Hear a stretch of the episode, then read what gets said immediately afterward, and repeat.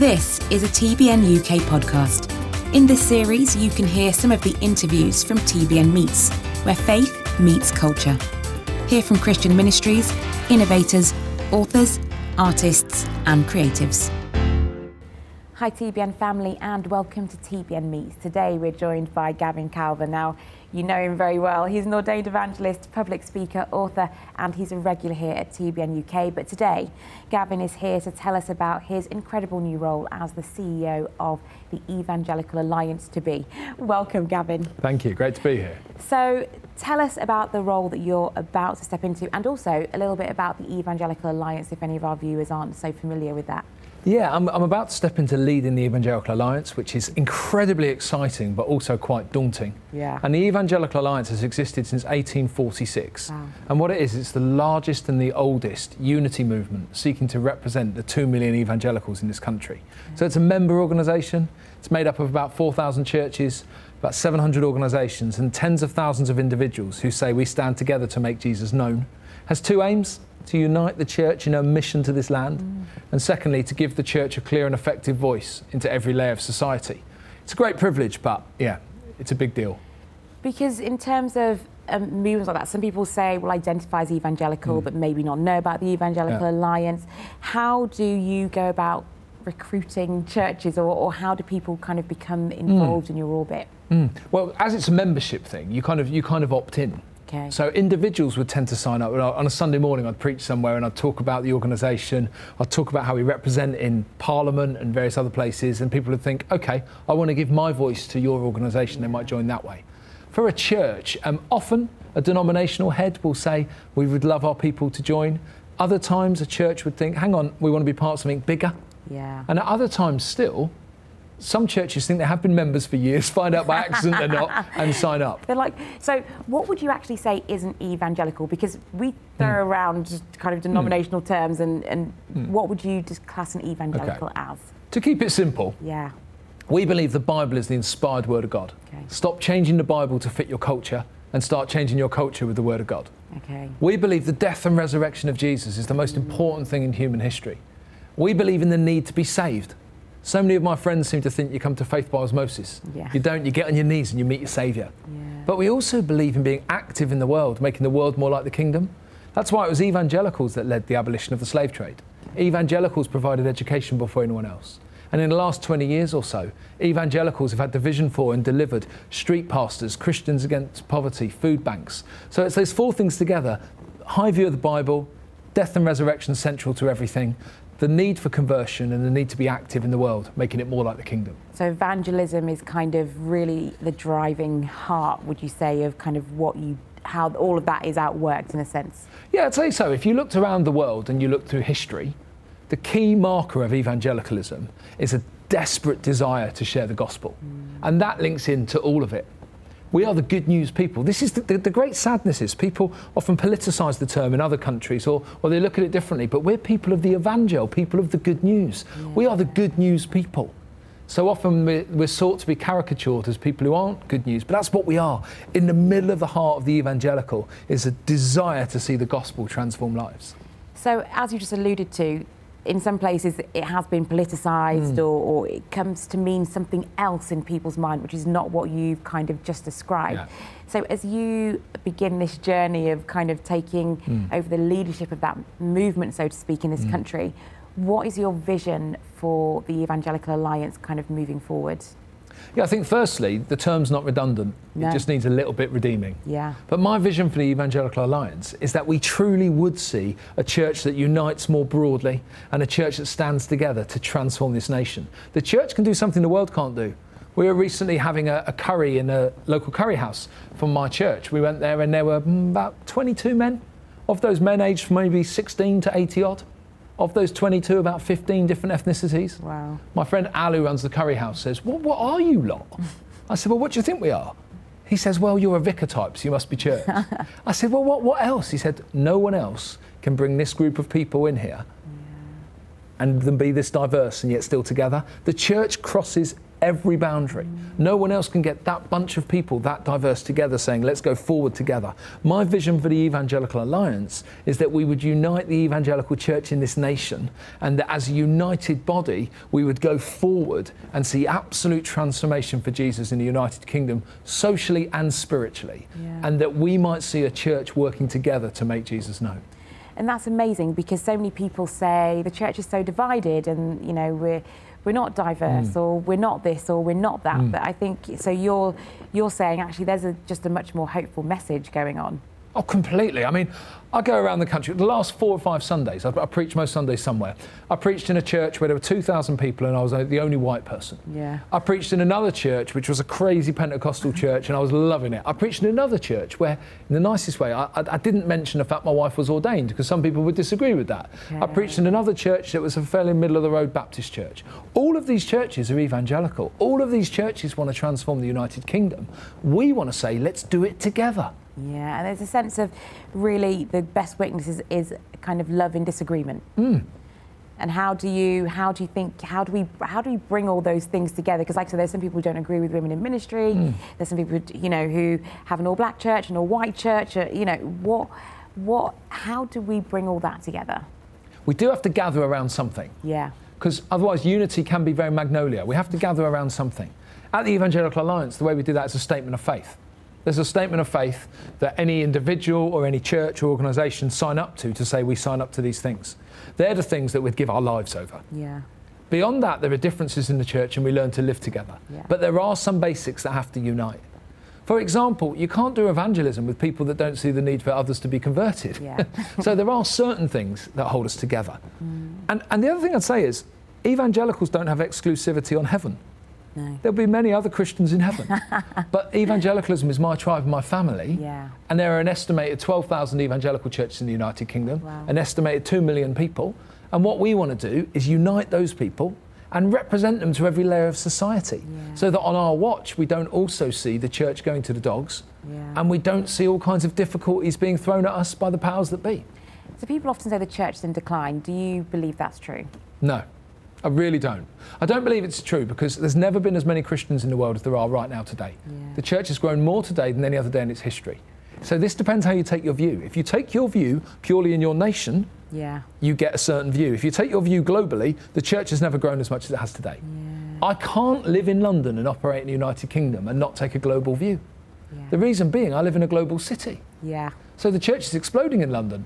Is that to do with incredible evangelism through indigenous white Anglo-Saxon Brit- British? Probably not. But it is to do with the church growing and seeing reverse mission taking place as well. So when I take a global view, the church is growing.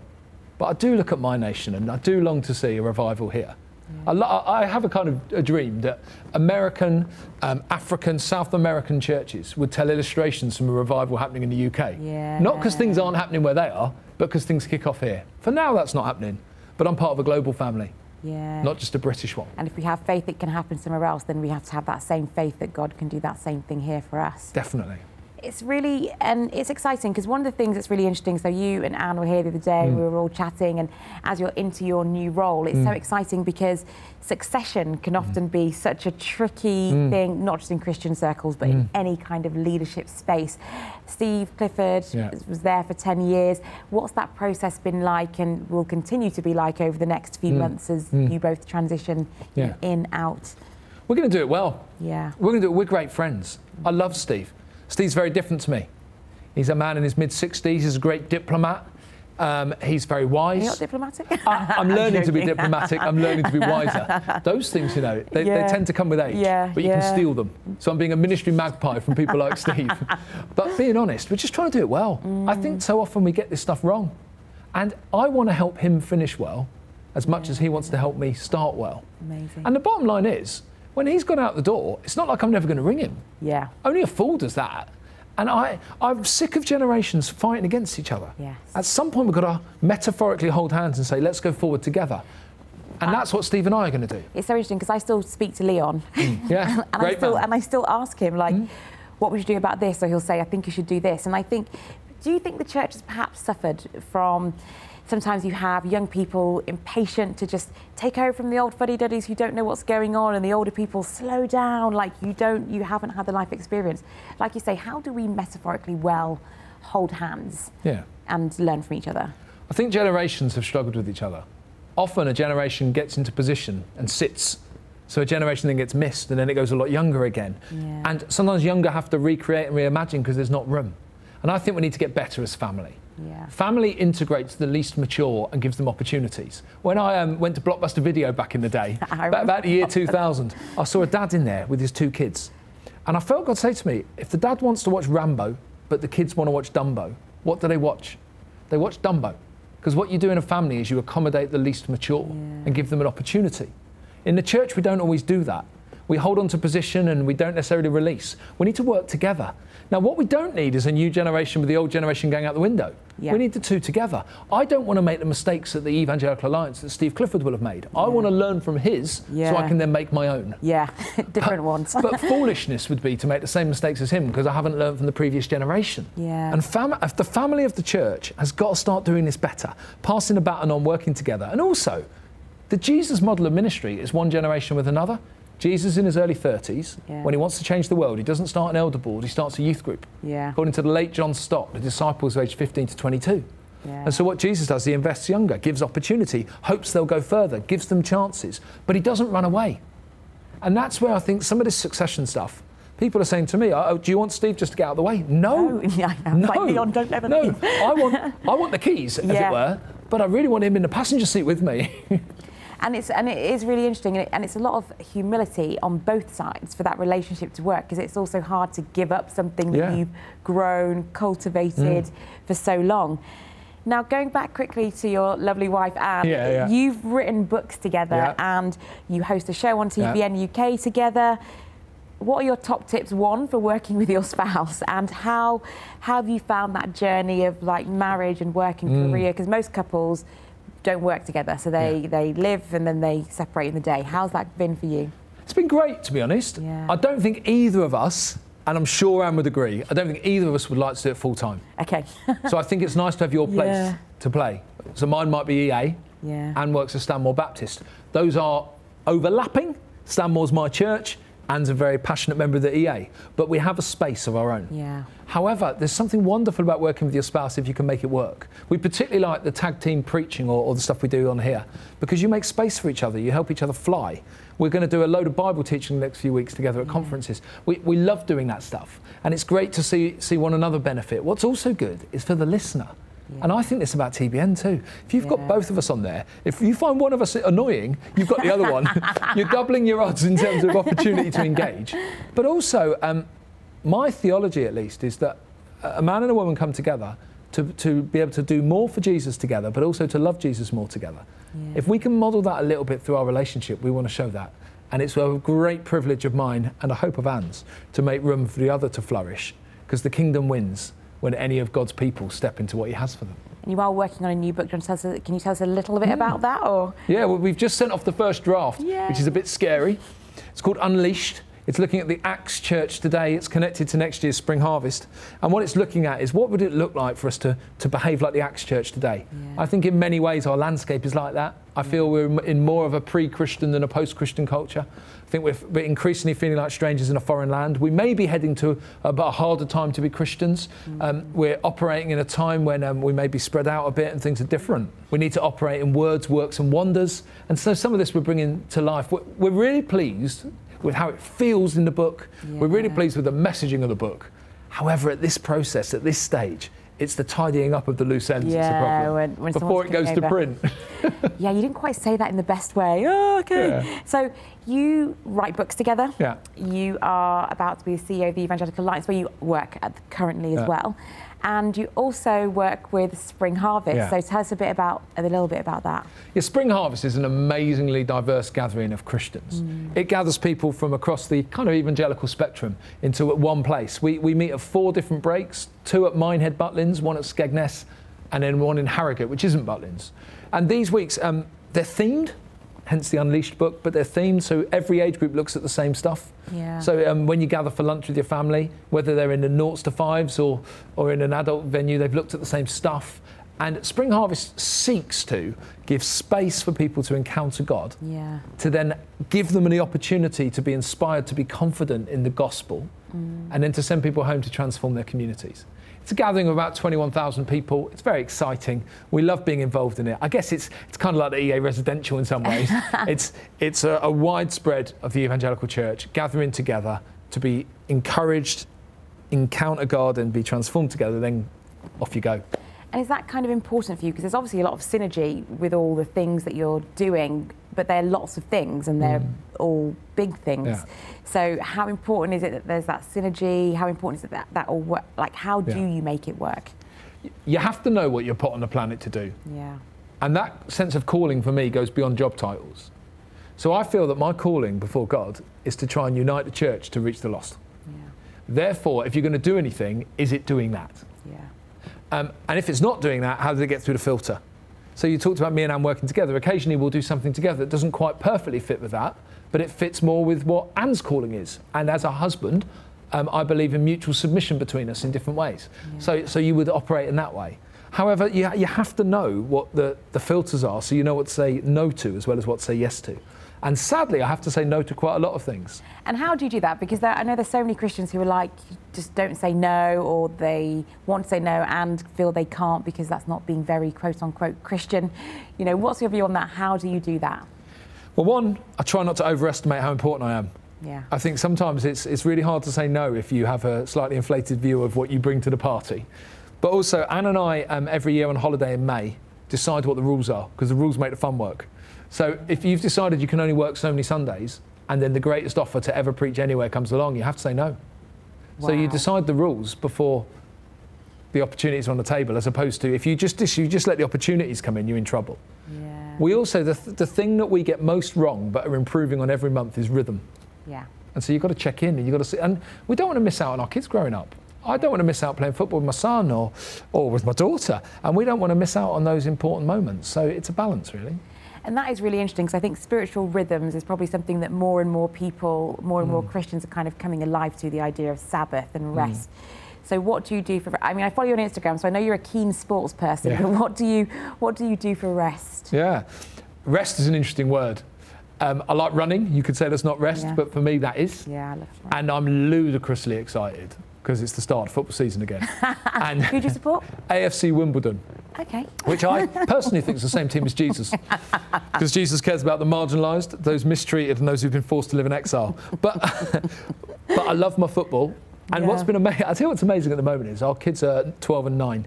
And we're suddenly in this, this wonderful phase where some of the things you'd actually love to do, they love to do too. Uh, so it's perfect. So, so what we call parenting now is going to a football match.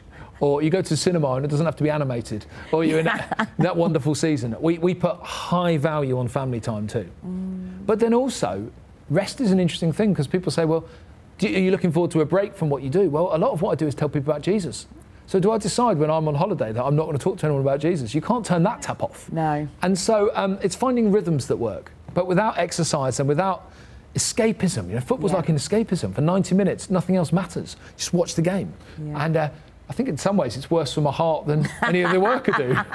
I, know, I say I love running because I feel like my mind really clears when Mm. I run. After a little while, the rhythm just takes over, and I feel like that is a time when I can really like hear from God Yeah, and I can pray and just be like super clear. And if I don't exercise, I am like a miserable person. oh no, I completely agree. I, I never understand people that run with stuff in their ears. Oh, I do remember. Oh, okay, well, there you I go. listen to We're- worship music. I'm trying to listen to Christian music now when I run. Oh, see, we're quite different then, because what I do is I go on a, a six mile run every other day. Wow. And the first mile, I get my body sorted. So Yeah. I just get myself into a rhythm. So I'm doing, and I always do it outside. I can't imagine running in the gym. And I run on treadmill. Yeah, I know, but that's, that shortens your pace. But um, I'm But- five foot two. Oh, God, no. there you go. Uh, no comment at this point is appropriate. But, but I go running, I get the first mile sorted, Yeah. and then I'll say to the Lord, we've got 40 minutes. Yeah, What do you want to say? yeah, And you know what? It's amazing. In complete silence, because too much of our prayers are a monologue. yeah. and we don't stop to be quiet. Oh, yeah. And I can't sit in a chair and be quiet. I'm like the Duracell bunny. I've got more energy than anyone, but if I sit still, I fall asleep. So, so you're running, and then over that time, the Lord will bring someone to mind, and you'll contact them, or or you'll appreciate nature, or or you'll even get occasionally something really quite direct from Yeah. Jesus. But what it's done is it's given me rhythms, Yeah. so that I'm not just telling the Lord what I want. Yes. but I've got a habit of space. So I got injured a while ago, I hurt my back, and at that time I still went walking early in the morning because I can't I can't imagine now not having that, that space. And it's interesting because I like the treadmill because there's nothing to look at apart from the wall. Okay. So I just look at the wall, I listen to my praise music, Yeah. and like you say, the first while you run, you're just trying to get not out of breath and Yeah. just do all that stuff. And then, but then I just feel like my mind begins to empty because Yeah. the rhythm of just your feet going up and down. And I think at that moment, I hear God definitely the clearest. But I amazing. think everyone just needs, don't they, some kind of spiritual rhythm. Oh, you have to. This is essential. But it's through your personality type. Yes. That's what I found liberating about the running. I'm active. I'm not a passive person. So when I'm active is when I, I- if I'm sorted out and I'm physically running, then I'm able to hear in a different way. Yeah. Whereas I felt for years I felt so guilty because you'd kneel on the floor. Yeah, just Next to my bed and just wait on Jesus yeah, it just doesn't. Work whilst you fall asleep. Uh, well, reading the Bible's fine, but I would always find that when it turns to the prayer time, it was so out of line with my character. Yeah. And actually, the Lord made me who He made me. Yeah. So it's finding a way for that rhythm to work. But I'd encourage you, Janelle, try. Try a run outside with nothing in your ears. You and know see what? what I've actually gone home from the gym before because I forgot my music. Like I'm that wedded to it, but I will try. but talking about family and Yeah. Footsteps, your your father hmm? was led the Evangelical hmm? Alliance in the 1990s. What is that like doing the job that you probably grew up watching Yeah, yeah. him do, and now you're doing it? What what's that like, and is he very proud? Yeah, and it, it goes another generation too, because my mum's dad led the Evangelical Alliance too. No, Yeah, it's different surname, wow. guy called Gilbert Kirby in the s- in the 60s, and uh, he at that time was when he started Tear Fund when he was head of the EA, the used to work at Tear Evangelical Alliance Relief Fund. Yes. And so, it- so it goes back a couple of generations. Um, I think there's a couple of things. One, I fought my DNA for quite a long time. I didn't want to just do what everyone thought was predictable. I'm one of four children. The other three would much rather do this than I would. But I I in the end, it was petty. You're like, God's made you a certain way, get on with it. Um, my dad's immensely proud. My granddad, I'm sure, would be proud. I know that my uncle, who's my granddad's son, is, has conveyed how proud my granddad would be. And I think in the end, I know the price tag of the job. Yeah. So I remember my dad getting a letter in blood through the front door every Monday for about six months till the person got caught because of some of the stance he was making on some, some issues. I think at the time it was abortion. You know, if you're going to make a stand on behalf of the church, you're going to get some stick. I know what the cost is. I know there's a big price tag. But you know what? That just prepares you more for the role. Yeah. So I'm not taking this on because I think, what an incredible career opportunity. Quite the opposite. I don't have a career, I have a calling. But also, I'm aware that this is going to be really hard. So, in the last few weeks since it was announced, I've had loads of nice letters and emails and tweets. I've saved them all because there's going to be a time I need to read them Yeah. to help me keep going. And because the cost of doing this stuff, I think the EA sometimes exists to take a bullet for the church, Yeah. to make a stand on behalf of the whole so that the whole don't have to. It's a bit like um, the early Christians were thrown to the lions. The other Christians didn't ask to be thrown in too. No. But they were grateful that the others followed through. Yeah. And sometimes I may be thrown into a metaphorical pit of lions, and in that moment, I'll remember how many people are actually with us, not just the people throwing stuff at us. And it's it is so interesting, isn't it? In the beginning, it's the yay, and it's much like that when God calls you into something. The first step is like so clear; it was such a God thing, and then the next step is okay. Really, I don't even see, I don't even see a floor or a path in front of me. Yeah. And I think that is just kind of so interesting, just to think about kind of the generational thing and, Mm. the, and kind of running away from something that God is like really calling you into. What was the moment that turned it around that made you go, "I'm not going to fight anymore"? Okay. Um, the first moment, the most significant was I was 17 when my mum and dad moved to America to run the American Tear Fund. And at that point, I said, if you, if you emigrate, I'm not spending another moment pretending to be a Christian. And about a month later, they emigrated. I spent the next nine months messing around. On my 18th birthday party, I nearly, I nearly went to be with the Lord from alcohol poisoning. Gosh. I woke up the next day and I went and sat on a park bench on my own in Mayow Park in Forest Hill, South London, and I surrendered my life to Jesus. Wow. Why? Until that point, Jesus had been an auntie figure, someone I knew existed but didn't like hanging out with. And at that point, it was like, no, no, this has got to be close. I'm, I'm all in. Surrender my life to Jesus. Then I prayed a really, a really dangerous prayer with hindsight. I said to the Lord, I will go wherever, whenever, and into whatever you have for me. Wow. And within nine months, I was at Bible college. I then went to Youth for Christ for 14 years, which my dad ran Youth for Christ as well. I ran Youth for Christ. Wow. My dad started Spring Harvest that you mentioned before. I now run Spring Harvest. And in the end, I just stopped fighting. But for, for quite a few years, it was difficult. People would make funny comparisons. I remember this, this one person saying, when you preach, it's like your dad preaching with a sense of humour. but when he preaches, it's like you preaching with a brain. And you're like, actually, that's nasty. Yeah, that's really and, mean. And the comparison thing we do in the church, it's got to go. because I'm not Clive Calver Mark II. I'm Gav. I'm my own person. Yeah. And and there's some similarity and there's some overlap, but I'm my own person and I want to make my own way. And I'm grateful for my heritage. I really am. Not just my dad, my granddad. I'm grateful for all of that. But people have got to give space to people to become who they are. Yeah. And the thing that made me fight was the constant comparison from the people of God. The people who work, the people outside of the church don't care. They haven't got a clue who my dad is. But in the church, we've got to make it easier for people to find their own way. Amount of times like, people would say something like this and think it was funny. Oh, that was a great preach this morning, but you're not quite as good as your dad. You're like, why, why are we doing that? Yeah. Comparison is the root of so much problem because it makes you either feel better about yourself or worse about yourself. In no way does, does anything work there. And what we need to start doing is saying, no, we're not going to compare. You've come from good stock, that's great, off you go. But we're going to cheer you on, see where you get, without putting the hamper on you that you have to be this person or this person. Otherwise, I need a good idea, Janelle. Yeah. If my dad starts Spring Harvest, my granddad started tear fund, give me a good yeah, idea. yeah, and I'll do it. and I think that is just so interesting. And it's the process of how can we let people become all that God is calling them to be, Yeah. so that they can even unbecome some of the things that we fear. And like you say, if people didn't compare you in that way, you wouldn't have tried to fight it in the first place because it lay up an expectation in you. Completely. I well, mean- you're a leader's kid. You've got the same thing. Oh, We've- don't even get me started. But we've got to get serious. we've got to, we make it so hard for the children of Christian leaders to make it in faith because they can't just be young people, No. same as anyone else, throwing a piranha into the baptism tank. You oh, know, Oh, no. But they've got to be special. You special. need to be set an example. Yeah, it's not you fair. know who your dad is. Exactly. I'm like six years old, guys. I went to the corner shop for sweets, like so. You know, spare Yeah. me. I think it is. It is really interesting, and, and I think I identify, and I think many people at home probably identify with fighting the call of God in their life because of some things that people have said. If you could pray for some of those people right now, what would your prayer be for them, or a word of encouragement? Yeah, I think my prayer would be that one, they would listen to the Lord Yeah. over the sound of the crowd, but that two, they'd also find the freedom to be who they are. Yeah. You know, um, growing up as I did in the church, it was surrounded by worship. Graham Kendrick was the worship leader in our church. But one particular song that actually I think is important for people was all about butterflies. People remember at home about fuzzy wuzzy bears and all of this and all of that. But the chorus of that song is quite profound. It says, for, for you gave me a heart and you gave me a smile. You gave me Jesus and you made me a child. But I just thank you, Father, for making me me. I think until you can actually pray that, you can't always step fully into what God has for you. You have to be able to thank God for making you you, not someone else, not a bad version of them. Mm. You know, when God made you, He was showing off. Yeah. Accept who He made you, step into that. But I think the first thing for people growing up and, and, and struggling with that to do is to thank God that they are them, not someone else. Yeah. But then the thing for the rest of the church to do is just give them space. And let them be that. Give them space. And also, most leaders are redeemed rebels. Yeah. So like, so like, give them space. So with my own kids, me and Anne have had children. We're both leaders. So the chance of them having some struggles in their teenagers is quite high. Oh, it's. Yeah. But the expectation of the church will be that they're going to be incredible. Perfect. But the problem is, if they're perfect teenagers, they may not be able to kick against the world once redeemed in the name of Jesus. Yeah. So the thing in me, here's the thing I, that I find most challenging. The thing in me that the church hated as a teenager, they love about me Yeah. now. So they say, "Oh, you're so brave. You'll stand You're up against the status quo. teller. You'll have a go. that- You'll, yeah. Everything they hated when I was young. So what we've got to do is allow God to redeem in people what might be a struggle for them when they're young, so they can step into all they could be. Amen.